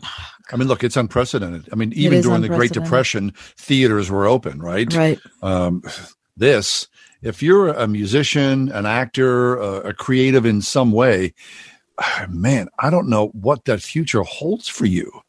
I, even to go out and find yourself a regular job, that has to be, you know, fortunate to do that. Right. Although people in the arts often are the most resourceful and truly they're driven, so I, I would think that they would, you know, close the gap on that. But still, the clock is ticking, and theaters are closing, and there's a heartbreak. Yeah, and I don't I just don't have a good idea how best to respond to that because you know initially people, you know, uh, bands or solo artists were doing concerts online. Sure. And then all of us started working online and that became less interesting. Right? Because if you're online all day at work, you don't want to go watch an online concert that No, night. You know, right. it's it's just really hard to be online, online, online. However, you know, my husband and I, um, my husband's a musician, uh, only a part-time musician, so he has not lost. You know, the whole bottom hasn't fallen out of our income like it has for a lot of full-time musicians. But he had regular gigs. but he had regular jobs, so it's a it's still a big difference to like what's happening monthly in our family. Um, one thing we've started doing is trying regularly to instead of watching, you know, a TV show on Netflix or watching a movie or something, we're going to watch some music. Um, now that's not helping the musician because it's stuff that's already been done, but it helps us. You know what I mean? It like keeps us appreciating the arts and loving music and that sort of thing. Um, so uh, I think that that's also a concern. It's not just for the performers and the set designers and the lighting designers and people who work in film and music and all that. As as as unbelievable as their change of life has been over the last six months, it's a big deal for us. We need to not die inside right? We need to yeah. make sure that we are continuing to interact with the arts in a way that enliven our spirit. Yeah, because um, you know the arts talk to you in a different language right? So we need Absolutely. that. We need to feed on that sort of thing. Look, I mean, I, I think about our caller that last hour, uh, the the woman whose son, well, you know, just surrounded by dark activity, demonic activity. I mean, I don't think it's an exaggeration to think about the world right now. Yeah. And people are so deprived of so many things that we we necessarily need. I mean, you know, you could debate, you know, the value of arts, which I believe is ridiculous. We need the arts. And the powers of darkness are separating us from so many things that we love. Uh, to pray together as a community, that's the necessary thing. Mm-hmm. Of course it is. It just is to turn the key to have some sort of you know, at least I have some control over this in some way, right? Right. Okay, I can't go to the theater. I can't go see a play. I can't listen to live music, but I can do something to bring me back to some sense of normalcy, and that is to be on my knees, coming before the Lord of the universe, to wipe away all the all that suffering, or at least to start to take the first steps into that. Right. I don't know. It's a difficult time. If you it know an artist, truly. if you know someone who's in film or music or fine art, whatever it is, whatever they're doing, support them if you can. Seriously, I mean, it, this it, I, I'm not I'm not exaggerating when I say these are very very dire times mm-hmm. for artists. Yes, they are. Let us take a break. When we come back, we're going to talk about the culture war. What exactly is the culture war, and what is happening now when the culture war, in many ways, is turning into guerrilla warfare. Cap Stewart is with us in a few minutes with those thoughts here on the ride home. 101.5 WORD. Pittsburgh's favorite Christian music is here on the weekend. With the best new music. New, new music. Graves into Gardens. New music from Elevation Worship. Who Am I by NEEDTOBREATHE To be loved by you. And I Need a Ghost by Brandon Lake. I need a Holy the best new music and Pittsburgh's favorites. Brought to you by Trinity Jewelers and Dennis Spira and Associates. 101.5 WORD on the weekend. If you're drowning in IRS debt and can't afford to pay, then you need to take advantage of special IRS tax programs that are available and free yourself from IRS collection efforts once and for all. Due to the financial hardship consumers are facing throughout the country, the Internal Revenue Service has made it easier to settle delinquent tax problems. An open phone line has been established by Community Tax for consumers customers to call and see if they qualify. Take down this number or store it in your cell phone, but call the Community Tax Helpline at 800 308 6638. If you owe back taxes to the IRS and cannot afford to pay them back, or even if you have years of unfiled tax returns, there's no need to fear anymore. But you have to call the Community Tax Helpline today at 800 308 6638 for the help that you need. Don't take on the IRS alone. They can attack your wages, savings, pension, home, and even your social security check. Call 800 308 6638 for your free consultation and to see if you qualify. That's 800 308 6638. When does a person get rights? When a person is a person. All across our nation. Our nation is divided. In our homes, in social media, everywhere you turn. But what is at the heart of this division? In the new movie Divided Hearts of America, Super Bowl champion and executive producer Benjamin Watson searches for the truth. This is one of the worst possible choices that any woman and her family has to make. You'll discover why the most polarizing debate of this century boils down to the sacred dignity of human life. There is no personhood under law for fetuses. We don't have that in this country. With Divided Hearts of America, you'll learn what you need to be armed to fight what divides us and come to a place of real unity with empathy, healing, and real hope. Be part of the change and watch Divided Hearts of America. Go to salemnow.com to purchase. Use promo code FAMILY for 20% off. salemnow.com, promo code FAMILY. To serve as a ruling elder is a high and holy office. RPTS now offers five flexible online courses to help you shepherd the Church of God. The Ruling Elders program features courses on biblical counseling, interpretation, worship, the church, care and administration, plus preaching at elective options that best fit your ministry paradigm. No papers, no exams, just solid biblical teaching from experienced pastor professors. Individual and group rates available. RPTS. Study under pastors. Learn more at rpts.edu. Cap Stewart is with us. Cap, Cap is recognized by Zondervan Academic, one of the top Christian thinkers on sexualized entertainment.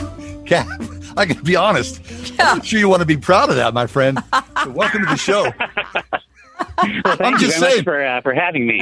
I mean, I don't know here. you, but that's the weirdest introduction I've ever given. well, thank you. I appreciate it. You know, I, I try to stand out, and so uh, so that's one way to do it. I meant to do like the proper thing and be straight about it, but I just started to laugh in the middle of it. I'm thinking, my apologies. Cap's, Cap's first time on the show. He's like, "What the heck what did I walk, walk into?" In? Good grief! All right, Cap. Let's start talking about culture war. Um, what's what's the culture war? Why that terminology? Sure. And you know, I I'm sure many people have different definitions, but I, like the overall idea, I think is just this fact that we have these different social groups, whether it's socioeconomic, ethnic, political, whatever, and they're struggling for dominance to have their their their values or their their practices kind of the um, the norm or the standard or to be the controlling force in whatever policies are being passed, whether it's through you know the political arena or or the business world or whatnot. But just that whole idea that we're kind of segregated into these different groups and we're fighting each other for for control. Right. Okay. So then, an example of the culture wars would be, you know, the you know the annual uh, Starbucks Christmas cup, which was absolutely ridiculous, right? right. Yes. Yes. That would be an example. Yes. Yes. Got okay. It. So then, take it a little further. Right now, um, the president is talking about, you know, a Supreme Court justice nomination, and the frontrunner right. apparently is looked at askew from the popular culture as though she's some religious crazy zealot. Right. I, I haven't. Uh, I've seen a few articles. Haven't read a whole lot, but it does seem like there's. Yeah, that that's quite overblown, and that's just. I mean, that that is a part of the culture wars. If you if you have this mindset where your ideological opponent is just basically the scum of the earth and out to destroy everything that you know about life that is true and right and good, then you're going to try to paint them in the worst possible light you possibly can just to prove how how right you are. And like I see that all across, not not just on those who would, you know, be against a, a Christian worldview, but I see that for those of us, say, on the pro life movement or, or or any other demographic. It's just it's universal and it's uh it's saddening to see that kind of discourse that, right. that, that we've gotten to to that point. Right, Cap. And, you know, you're right in seeing, saying that we see that all the time. You know, if you ask the question to someone, you know, why, why would you support a candidate like that? Or you know why right. would you why would you say that on twitter? You know the response is well because it's a war. You know the opposition is about to end america as we know it. So you know right. this is this is a last gasp. I have to fight back. This is what i have to do. Right. Yes. And that it, it's so easy to get in that mindset. I think I think I've been um, I've been working on some other articles related to this, and am reminded on uh, I think it's Matthew 5, where Jesus is saying, okay, you heard that it was said, love your neighbor and hate your enemy. And, and that tends to be like human relationships apart from the grace of God. That tends to be kind of the, the, the two buckets we put people into. Like they're my friends, the people that I know and love and I respect them. And then everyone else, they're their enemy. And he's saying, whoa, whoa, whoa. No, you, you can't do that. Everyone's your neighbor, and even if they're enemies, functionally so, you're still called to to love them, even if even if you disagree with them. And so, right. there's certainly room for cultural engagement, there's room for calling out the, the, the lies, the hypocrisy, the, the, the, the wrong worldviews within our culture. Like we, we need to do that to be the light of Christ in the world. But, but like, and, and, with my recent article for uh, Gospel Coalition, the, the ultimate point I was trying to make there was not so much like the terms we're using are wrong. Like you can use the term culture war, fine. That's you know, that's not inherently wrong, but what tactics are we using? Are we actually treating other people like functional enemies? Or are we treating them the way Christ treated us, who were once his enemies, and he he loved us anyway. Yes, we're talking with Cap Stewart. He's referring to a piece that he wrote uh, with the Gospel Coalition. If you're fighting the culture war, you're losing. So, Cap, I mean, the point is is excellent. You're saying that you know it's not really the culture war we're fighting; we're fighting a spiritual war. And so, whether you know Right. it's it's brothers and sisters in Christ, you know, we're all involved in fighting the darkness. Right, exactly. Yes. Yeah, it's a, there. There's no debate. At least I, I wouldn't hope there is that the Christian is involved in a war. Like we, it, it is a war, but like you said, it's a it's a spiritual war, and that has cultural implications for sure. Because Satan, as the god of this world, blinds the minds of unbelievers, and he's he's literally the god of this world. So obviously, his influence is going to be filtered into this world that we live in and the culture we're a part of. But but we don't fight the way he fights because we have our marching orders from someone who who won us over and defeated us, so to speak, in, in a much different way than than is you know w- what is natural, humanly speaking. Right. I mean, years ago, uh, Cap, I went to uh, Gethsemani, which is a, a monastery uh, in Kentucky, and I, I spent a, a little over a week there. And so I, I'm there, and I'm, I'm watching these monks, you know, and they're praying. Uh, uh, you know, at two o'clock in the morning, at four o'clock in the morning, at 7 a.m. Uh, You know, they're going through this cycle of daily prayer. And I'm just following along for a week. And as I'm driving home, I'm thinking, there's there's the front line of warfare right there. Mm. It's not somebody yelling Mm. about a Starbucks cup, but it's those men and women who are daily engaged in prayer and supplication, surrendering this- themselves in humility to the Lord. They're the ones who are at war with the dark forces. Right. Yes. Yes. Absolutely. And, and if anything, as I've been writing about this more often than the recent past, that's one thing that has stuck out to me. Is I just realized, okay, my, my, and I guess all of us probably are this degree one to, to one degree or another. Just realizing, wow, my my prayer life is not where it needs to be because this really is the front lines of how we how we fight the battle. And Jesus said, you know, love your enemies and pray for those that persecute you. How how often do I pray for the people that I disagree with, or that I'm worried about, or that I'm tempted to be angry toward? And uh, I I need to focus my sights on my my real strategies that, that God Himself has given me. Cap Stewart is with us. Cap, we're talking with we're sorry, we're talking with Cap about uh, culture wars, about that about that terminology, and I want to go into another area that John brought up earlier, in, in which you are a, uh certified specialist, um, and that is just the, the sexualization of entertainment. This is a culture war issue. Right. If you talk about the hashtag Me Too movement, so you know, Sure. I'm I'm a woman. I've I've been in the workplace a long time. I have two daughters um, who are in college right now and are obviously going to be entering the workplace soon. This is a conversation, the hashtag Me Too conversation we've had for the last decade. Um, as I've shared different Mm. work, different you know employment experiences I've had. Um, so you've got the hashtag Me Too movement happening. And then Right. you turn on you turn on YouTube and you look at any pop star, their current video, and you think, Right.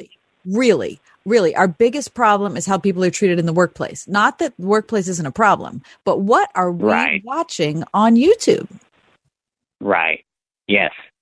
Yeah. It, and that is actually one area that I have spent um, a majority of my writing and cultural engagement time on is just the pervasive hypersexualization of our society and of our entertainers in particular and how it like it's good for us to say hey this is a problem but like even for christians to uh, the huge outcry re- uh, in response to cuties which i think there's a lot of legitimate um, critique that that film needs to have because of what it did. But at the same time, like, like you said, are, do we watch these kind of music videos? Do we go to these other movies where it's adults who are being sexualized, and, and, and we don't care because we'll either skip the scene or we'll we'll uh, close our eyes, but we'll still give money toward that, and like we're still being involved in that process, even if we might say we don't want to promote that process. And so it's uh, it's it, it's an issue that needs a lot of we a lot of conversations. The the body of Christ needs to address that more fully, and and that's definitely an area where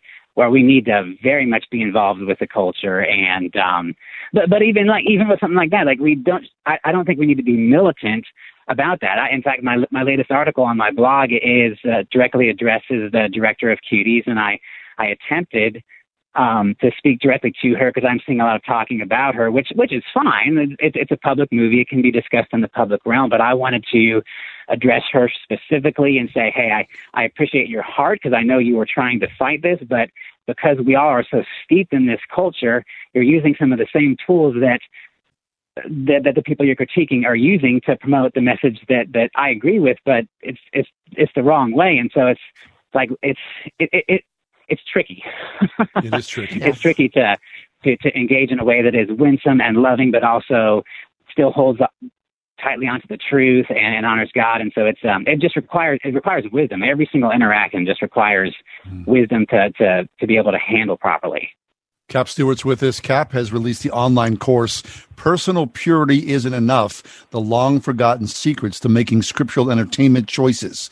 So, Cap, what about that? I mean, when you look at the culture wars and you look at personal purity, and as believers, I mean, you, you, essentially could say, well, I guess Christians have lost the cultural war as far as personal purity because we are overrun.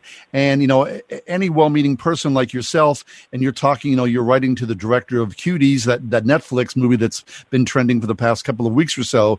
It's right. kind of like you know throwing something into the abyss because the culture. I mean, we're selling we're selling insurance or we're selling everything has sex around it now. So you just kind of have to bow your head and move through it all. Right. It, it, it is there. There's no short term solution, but I, I think if we, as the body of Christ, can can respond more appropriately in our own hearts and lives and make more wiser decisions regarding what entertainment we allow ourselves to financially support and be a part of. Uh, I mean, like that might not change the world in and of itself, but if we're if we can more effectively honor God and then just talk to our neighbors and people we interact with, this is why I didn't go see that movie, or this is why I didn't watch that that that that is making a cultural difference, and that is honoring God, who doesn't call us ultimately to say, "Hey, every Christian is called to change the world." It's every Christian is called to to love God and and love their neighbor. And so, if we can get more focus on that, I think we can have a better effect on on the culture yeah. at uh, at large. Yeah, because I don't want to. I I don't want to be the moral majority. You know, I don't want to be everybody's morality right. police. Uh, do, what, do you and, want to you know, no yeah, I, I, was just reading Paul the other night. He says, "Why why are you concerned? Why are you picking on people who aren't in the church about their morality? Mm. Like, you know, mm. leave leave them alone. You know, be concerned about yourself and what's going on in the church. Right. Right. So right, I don't right. want to be that yeah. person, but at the same time, I do want to like speak up for myself as a woman, my daughters, that women I know that what I'm seeing in music videos is absolutely appalling. It just as a human right. being, appalling. Yes. Yes it uh, it is. I uh, we are very careful about what media we we intake, so it's it's fairly fairly reduced. That's for sure. It is sure, yeah. So, Cap, uh, you have kids, right? I do. I have three daughters, so I I am very invested in doing what I can to contribute to a culture that honors women as being made in the image of God, and that their value does not come from some other aspect of their, you know, how, how they look or how they act. And so, uh, so yeah, yeah, I, I, I, I have them, them in mind a lot. I'm sure you do. So that conversation you're having around the dinner table, and they're ingesting that and loving you and wanting to honor you as their father. At the same time, whenever they leave the house, boy, they are walking a tightrope, are they not? They will. Now, my my daughter, my oldest is six, so we have a little bit of time before they okay, uh, we, we get to that stage. But uh, yeah. well, listen, when you get to that stage, look out yeah. because the problem is I discovered this when yeah. my kids were about 14 is that mm. those aren't those weren't music videos I was watching but those were music videos right. they were watching that's where the problem right. Is and that's why we can yep. say oh well you know what? I don't watch that kind of thing. Well it doesn't matter if you're not watching it because a ton of other people especially people in your house are. Yeah they sure are. Right. Yes. Yeah. Yeah. I definitely want to be a kind of parent who enters into my child or children's world where they are with the current cultural influences that they have so that I can walk through that with them and help them develop wisdom and discernment and not just stand from afar and say, well, you know, I'm not interested in that, so what's the big deal? And uh, I, I want to be able to affect culture that way just by parenting my, my, my children well. Right. We're talking to Cap Stewart. He has uh, the Personal Purity uh, re- uh, online course. Personal Purity Isn't Enough The Long Forgotten Secrets to Making Scriptural Entertainment Choices. Cap, people hear this conversation and they want to connect with you talking about the culture wars or personal purity. Where can they find you online? The two best places they can find me would be at uh, just the capstewart.com, which is C A P and then S T W A R T. Capstewart.com is where I do a majority of my writing, and then of course the online course is uh, where I uh, have a lot of my material as well, and that's the um, the website is uh, ChristiansandMovies.com. Very good. Hey, Cap, thanks an awful lot. We, we really appreciate you being on the front lines. This is a really important issue, so thank you so much for your work. Oh, it is my pleasure. Thank you so much for having me on on the show. It's been an honor. Our pleasure. Cap Stewart, find him online. Personal purity. It's really one of the big issues of our day. Take a quick break, come back. Oh, oh we're going to talk in a little bit uh, with someone from Focus on the Family about a new event that they're producing. Stay tuned for that conversation.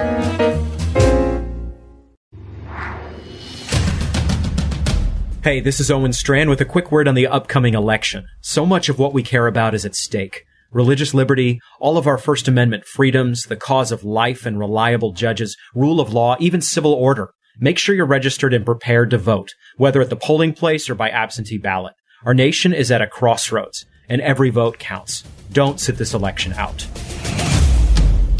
A vehicle is stolen once every 40 seconds in the United States. The cost adds up to over $6 billion a year. But there are steps you can take to help put the brakes on vehicle theft. Roll up the windows completely. Don't leave valuables in the car. Take the keys or the fob with you. Lock the doors. If you have information on vehicle theft, contact the NICB. Reach us at 1 800 TEL NICB or visit www.nicb.org. A public service message from the National Insurance Crime Bureau. Planning a vacation can be a lot of fun, but preparing for retirement, not so much. It's confusing. That's where Kevin Bach can help, showing you how to generate retirement income, how to choose a good Social Security claiming strategy, and how to help minimize your tax obligations. Call Kevin at 724 837 3553 Kevin Bach is not affiliated with the Social Security Administration or any other government agency. Insurance and annuities offered through Kevin Bach, PA Insurance License Number 352896. If you're a believer in Jesus, then you know the power of what community is all about. There is something about everyone moving in the same direction, or at least trying to move in the same direction. The goal is always grace and forgiveness and peace in Jesus Christ. Now, when you look at the pandemic across America, and especially in the recent higher education rise of pandemic cases, you know things are off the charts. Well, look at Grove City College because people are moving in the same direction. And I'm not saying this is going to last forever, but right now, the pandemic is very low key at Grove City College because I believe the power of community and that nature that everyone is together. That's why we're thrilled, Kath and I, that both our kids attend Grove City College right now. Yeah, you're right, John, because things can change at any time. We've seen this, right? Story after story over the last six months. But I join with you in saying that I'm confident that at least there is a concerted effort of people trying. There's an administration that is really behind a consistent, solid plan, and they're being really good about following through. I mean, there's not much more we can do in times like this other than have a plan and try to stick to it, and they are. Right. And the students get the message and they're working it too. Excellence in action. Look online at Grove City College, gcc.edu. That's Grove City. We are everywhere on your radio at 101.5 WORD FM Pittsburgh, at wordfm.com, the Word FM mobile app, iHeart, TuneIn, and at radio.com. Tonight we'll see partly cloudy skies. Expect a low tonight 56. Clouds and breaks of sunshine tomorrow. Tomorrow's high 77. Clear skies tomorrow night with a low of 54. Friday will be nice with clouds and sunshine. Expect a high of 77. Friday night, mainly clear skies, low 55. Saturday, increasing cloudiness and a high of 79. With your AccuWeather forecast, I'm Drew Shannon.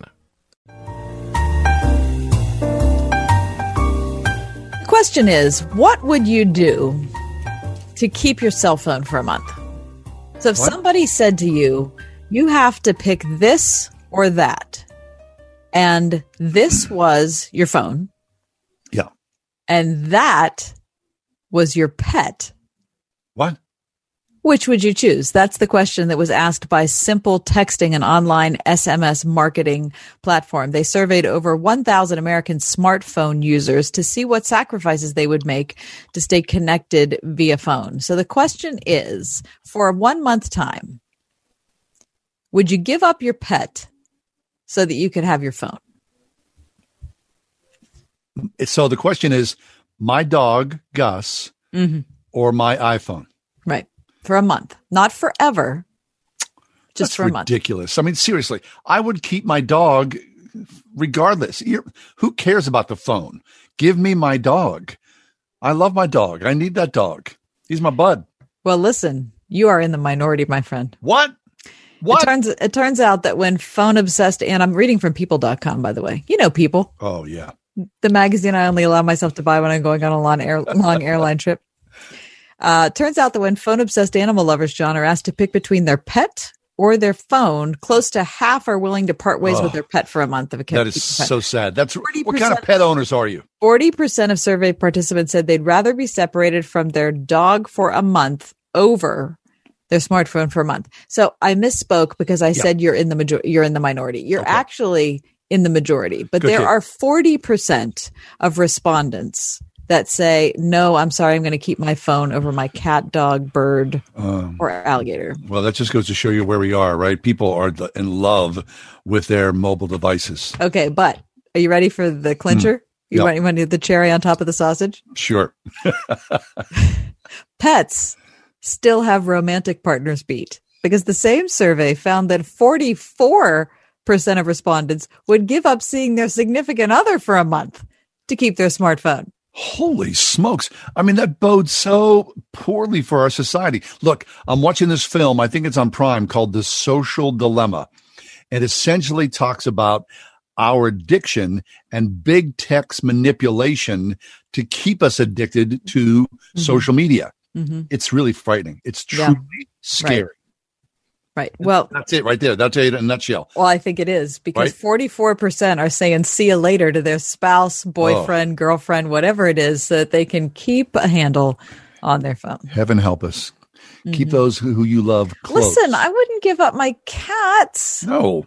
Gus and. Shar are my good friends. I need those guys. What did I go? Oh, I oh I gave you uh in this or that a couple weeks ago. It was uh Burton Guster or Catalina. Yeah, Catalina. I, listen, and I love Catalina Island. Yeah, That's one of my I know, favorite places on the globe. That's and I picked Burton Guster. Okay, so clearly you're like you know in the same camp that we are. I mean, good anyway, long live our pets. Let's take a break. Come back. Uh, we're going to talk about a new venture for Focus on the Family. Stick around for this exciting news. That's next here on the Ride Home with John and Kathy.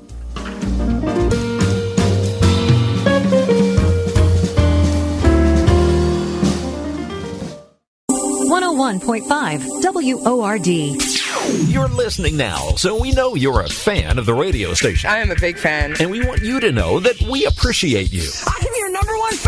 That's why we've developed the Word FM Fan Club. It's free to join, and once you do, you can take part in exclusive surveys and contests. Yeah, I love contests. Special offers, Great giveaways. discounts, freebies. I'd like to win one of these contests. Become a member today. Go to wordfm.com slash fan club and sign up. We're big fans. Each month, the kitchen calendar at our house flips over to a new month. Well, it was March, then April, May, June, July, August, September. And even though for a lot of people this crazy pandemic feels like time has stopped or altered, time stops for no one. So what have you been waiting for? Because time moves on, and time is money, and it all feels overwhelming, but interest rates are so low. And how low can they go? Low, low. So now is the time before the calendar flips over to a new month to make a change in your finances. United Faith Mortgage, where faith and family come first. And it's not just some cheeseball slogan. It's real. So have confidence that their direct lender advantage will save you money and stress. UnitedFaithMortgage.com. United Mortgage Corp, Melville, New York. MLS number 1330. Department of Banking. Mortgage Lender License number 22672. When it comes to higher education, it's worth considering a Christian university or college, one that reaffirms students' faith instead of tearing it down. Research shows that students who attend a Christian college can become significantly more committed to their faith, and that's an important investment to make. You care about the type of people who are teaching the classes and the content and perspective of the courses just as much as you do about the strength of the academics. It matters that Christian faith is supported and shared. Find out about many schools at once by attending the free Christian College Fair with representatives of colleges and universities from across North America. Start planning now. Take advantage of the opportunity to meet with representatives from top Christian colleges throughout the country. Learn about financial aid, scholarship opportunities, and more. Take your first step to a Christian college education at Orchard Hill Church in Wexford, Saturday, September 26th from 11 to 1. That's the Pittsburgh Christian College Fair, Saturday, September 26th at Orchard Hill Church in Wexford from 11 a.m. to 1 p.m. Please adhere to COVID 19 guidelines. First Presbyterian Church is a beacon of light and love to this community. The message that I hear sustains me for the whole week. I love this church because of the diversity and the music and the people. The incredible beauty of the space. A warm, welcoming congregation. The people are amazing and truly love one another and Christ, and our pastor preaches the gospel. I want everybody to Pittsburgh to come and experience. First Presbyterian Church of Pittsburgh, in the heart of the city, with the city in its heart.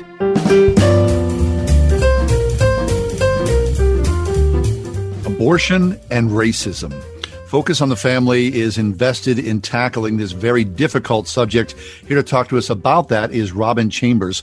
Robyn Chambers is the Director of Advocacy for Children at Focus on the Family. Robyn, welcome to the show. Hi, thanks so much for having me on. Sure. Um, abortion deeply rooted in racism. Tell us about it. Well, if many people aren't familiar with the beginnings of Planned Parenthood, I always challenge them to Google Margaret Sanger and find um, information about her and her legacy. And I use that term very loosely. It's not a legacy that I would be proud of. Um, but she started by um, saying that there are lesser people among us, um, and the greatest travesty is to bring those those people into the world. And I think about that, and you know, if you look at even her written documents, it's specifically targeting the African American community, and that's exactly what they do today. Um, you'll hear from one of our speakers at See Life 2020 this Saturday, Christina Bennett, and she very articulately talks about the number of African American babies aborted that are born alive in New York City in the boroughs, and how we've eradicated an entire um, generation of young people. And so I want people to really be aware of that. Um, and Planned Parenthood is, is still doing that today. They're still targeting, um, you know, our minority communities. And so that's what's so important for our pregnancy centers to be in those communities and serving those women. Wonderful. Robyn, talk to us about See Life 2020. Yes, well, we originally thought we were going to do five in person locations across the United States, and then COVID 19 hit. And of course, we want to be really sensitive to not doing those big gatherings um, and want to make sure that we are, you know, protecting people's health. And so that caused us to be a little more creative in what we were doing. And so we decided to do a big digital premiere because the message is still very important, and that message is protecting life um, in the womb. And so we still wanted to have um, an event and decided to do it in a digital format. And I think your listeners are going to be in for a treat. We have amazing speakers, beautiful music that was written specifically for our event and will be performed for the first time um, during that event. Fabulous. So, See Life 2020, produced by Focus on the Family, will take place on Saturday, September 26th, and a portion of the program will be dedicated to the critical conversation of abortion as it relates to racism. Um, tell mm-hmm. us, Robyn, are there ways that people can be involved in this? Is there a, a question and answer time? Is there any type of back and forth that people can expect? Um, yes to all of the above. And so the way that they can get involved is to go to our Focus on the Family website, just focusonthefamily.com slash C S E E dash life. And that takes them to a page where we're asking your listeners to sign the pledge. And that pledge is something that we created with several um, national organizations, pro life leaders that joined together. Um, and that really is a way for us to join the movement to end abortion. And so from there, that takes them to a page on how they can register for the event. It's a free online event. And then that will also give them information on how they can get involved post the event. But during the event itself, there will be a way for your listeners to comment online. We have moderators that will be um, available that evening. And of course, we are very sensitive to the fact that there could be men and women who have had an abortion decision in their past And we will have um, live phones available, counselors available for people who might need to talk a little bit further about that decision and how they can begin the journey to find hope and healing. Wonderful. Robyn, we greatly appreciate the work that Focus is doing to raise the attention about abortion in this country. Go online this weekend, focusonthefamily.com forward slash C, S E E C life. Focusonthefamily.com forward, sa- forward slash C life. Robyn, thanks again. Always a pleasure. Thanks so much for having me on, and thank you for getting the word out. And we know we couldn't do it without the partnership of folks like you, so thank you so much. We need to step away for just a minute. Uh, there's news about uh, restaurants coming and going in downtown Pittsburgh. Stick around for that conversation. The Ride with John and Kathy here on Word of Hi, everybody. It's me, Marcia, from the Spring House. Isn't this a fabulous time of year, especially on our dairy farm in Washington County, PA? The pumpkins are turning, the corn is waving in the wind, and the hog quarters are on the pit every Sunday through the end of October. That's right. It's time for our annual 4 H hog roast. Mom bought a bunch of 4 H hogs that we will be roasting over the open pit outside all morning long. Alongside that tender, tasty, charred pork, we'll be serving pork and kraut, barbecued pork, hand peeled mashed potatoes with pork drippings gravy, sage stuffing, baked beans, homemade applesauce, and all kinds of family recipe fall veggies and casseroles. We'll even have live music by local musicians. To keep the crowd spread out and everybody healthy this year, we have two jumbo tents set up outside too, and the pumpkin patch hay rides will run 11 to 5 all weekend. Good old fashioned fall fun and feasting on the farm. Come join us, springhousemarket.com. Join Pittsburgh Theological Seminary online each Wednesday in October at 7:30 p.m. for the combined McClure Lectures and World Mission Initiative's Month of Mission series titled Jesus Christ and the Dividing Wall: Race and God's Mission. You'll hear keynotes from the Reverend Dr. Brenda Salter McNeil, the Reverend Jonathan Wilson Hartgrove, and Dr. David Campt. The event is free to all who register. Learn more at pts.edu. Hello, this is Jack Graham, pastor of Prestonwood Baptist Church in Dallas and voice of PowerPoint Radio. Let me encourage you to be prepared to vote in this upcoming election. Before the Lord, it is our right and our responsibility to take part in the democratic process. The stakes are far too high to sit back and let others choose the course for our nation's future. Register, plan ahead, and please vote. Drusky Entertainment proudly presents Skillet in concert October 3rd. 7:30 p.m. at the Starlight Drive-In, Butler, PA, with special guest Colton Dixon. Drive-in tickets available now at druskyent.com. Gates open at 5:30, rain or shine. Skillet, October 3rd at the Starlight Drive-In, Butler, PA. Visit Drusky Entertainment for details at druskyent.com. Welcome back to Customize and Save with Liberty Mutual Insurance Company, the game show where you only pay for what you need. And we're out of time. Only pay for what you need at libertymutual.com. Liberty, liberty, liberty, liberty. Now, there's a place where all your Christian programs reside. All the best Christian radio stations live there. Find your local Christian station or look for one farther away that plays the program you like. ChristianRadio.com not only links you to the best Christian radio stations in America, like this one, but also podcasts of great uplifting content designed to grow your faith. Find us now and download the app on either Apple or Android devices. It's the difference maker in your daily walk. ChristianRadio.com.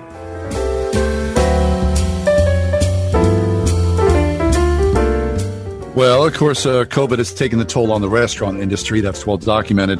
Uh, but downtown Pittsburgh Market Square, which was really a, a sort of a hotspot for fine dining these last several years, uh, has taken a really gigantic hit. Now, he, here's a trade off. I think people might think it's some good news, but well, it's a trade off. So, one of the country's biggest fast food chains could be headed to downtown uh, undergoing major changes, Market Square, looking at Chick fil A to occupy the space at the corner of 2 PPG Place, which used to be occupied by Kath Nola. Po- Poros. Yes. Oh no! I mean, Right. I listen. I love Chick Fil A. Don't we all? Can Sure. we just say the three of us speak with one voice on this? Yes. However, that would be really depressing if that ended up to be any fast food joint. Well, it's, That it is a that it's a lovely, elegant restaurant. One of the one of the prettiest dining rooms in Pittsburgh. yeah. Well, that's going to be probably chopped up into smaller venues. Oh. Now, here's the thing. So, like I said, you know, Market Square was a hot spot for fine dining. Yeah. Now, Market Square includes Dunkin' Donuts, Moe's Southwest Grill. Diabella's Subs, Subway, Five Guys, Chipotle. Uh, it's all fast food. Yeah, Nola's gone too on the Yeah. other corner. So, uh, you Wasn't know, on the corner, but it was. I don't know if this was, you know, pre-COVID or not, but it feels as though COVID Oh, just, you know, crushed fine dining in that area. That's all. Do you remember how much John you and I loved eating at Poros in how about in the winter when you could look out at the snow and the Christmas tree at PPG and look at the Christmas village? I mean, it was Oh, it's really it was it was fine dining, and there was that big, ba- you know, you're like in a big banquet, Yeah. right? Surrounded by this big, beautiful booth, Oh. really first rate, and the food was excellent as well. Oh, I So, love that place. It still hurts my heart that it's not there. I gone. can't no, I don't want it to turn into fast food. yeah, yeah, that's, that's Oh a trend. gosh. All right. Well, speaking of food, saw an article today, John, on emotional eating.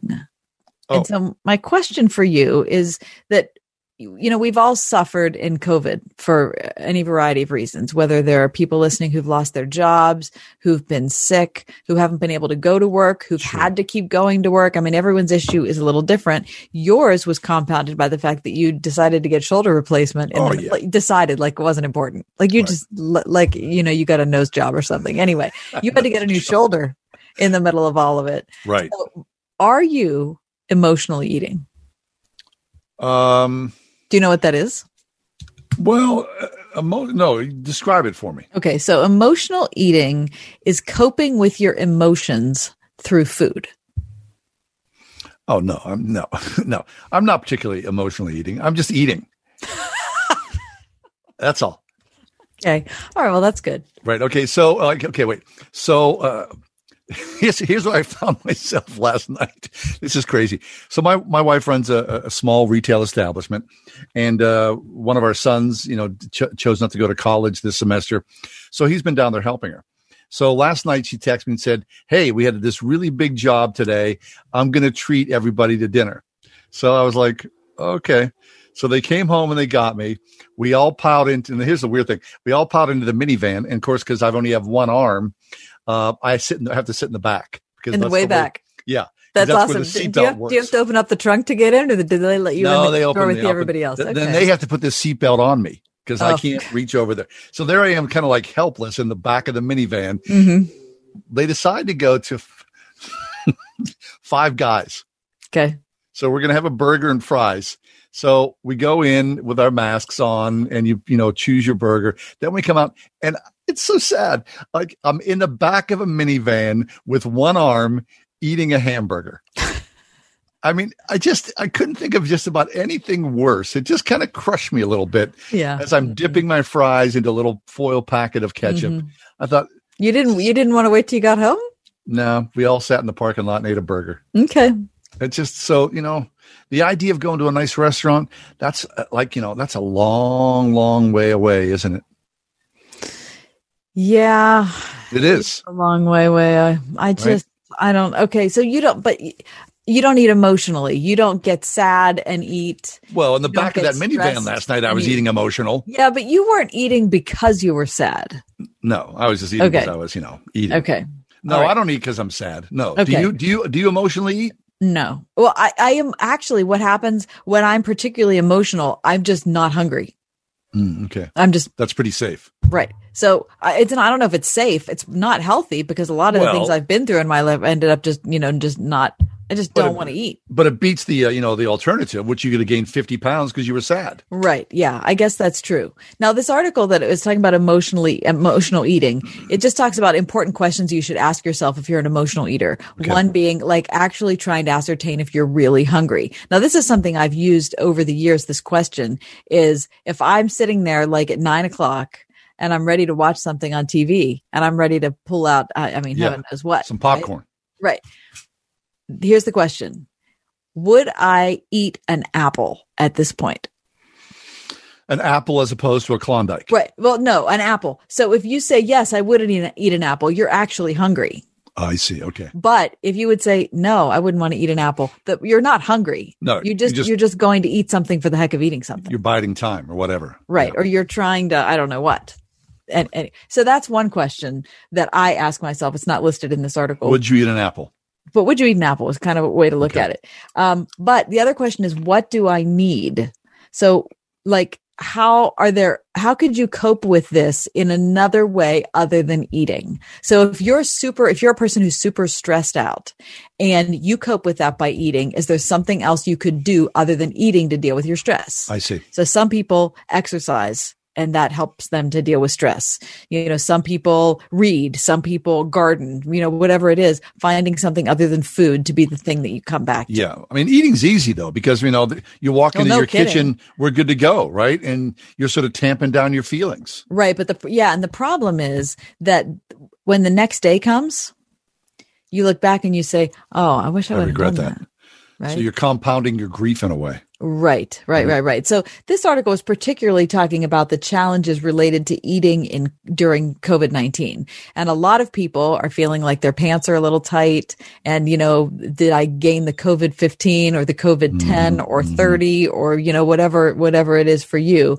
Um, this particular article says that the thing that you have to avoid is getting into a dieting mindset. And I can totally relate to this in my life that if you think I'm going to go on a diet, over time, people who diet end up just gaining weight.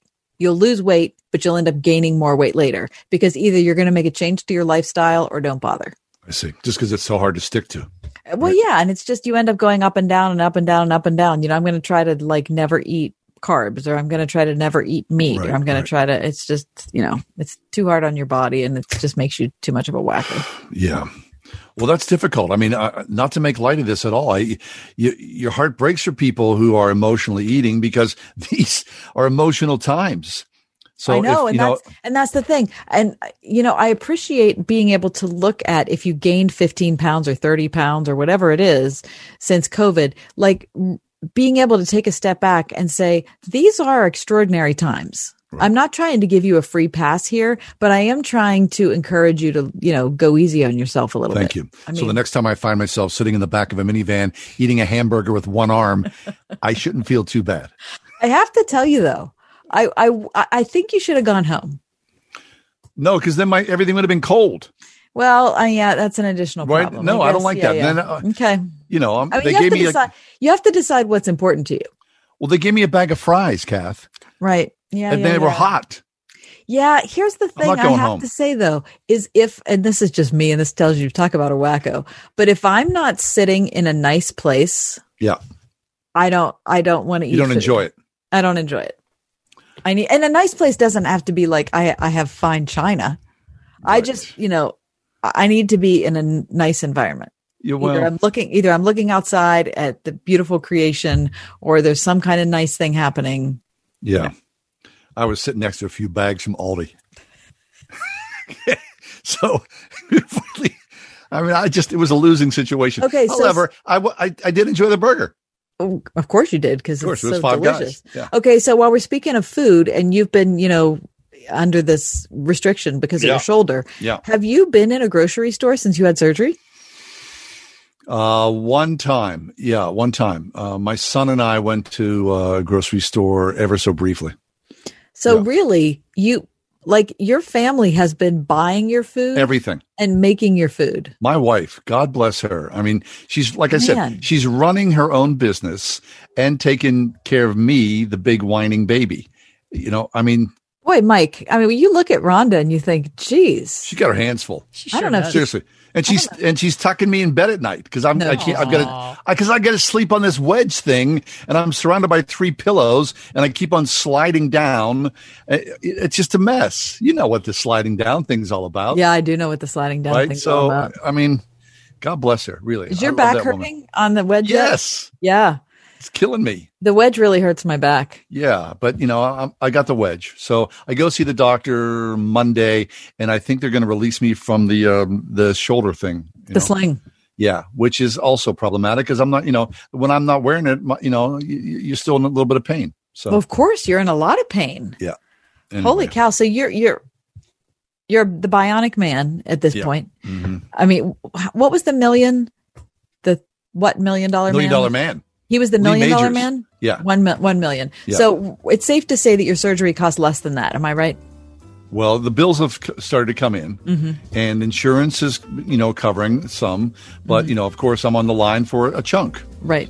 Because I'll I tell mean- you, my kidney stone wasn't cheap. No, right? No. But it is what it is. I mean, you know, you, you need to get fixed up. no. So I was grateful to have insurance, to, to be honest. So that's just, you know, it's a slice of my life. One arm eating a burger in the back of a minivan. That's big time. that's not fine dining. Have a great night. See you tomorrow, God willing. The Ride Home with John and Kathy, a production of Salem Media Group.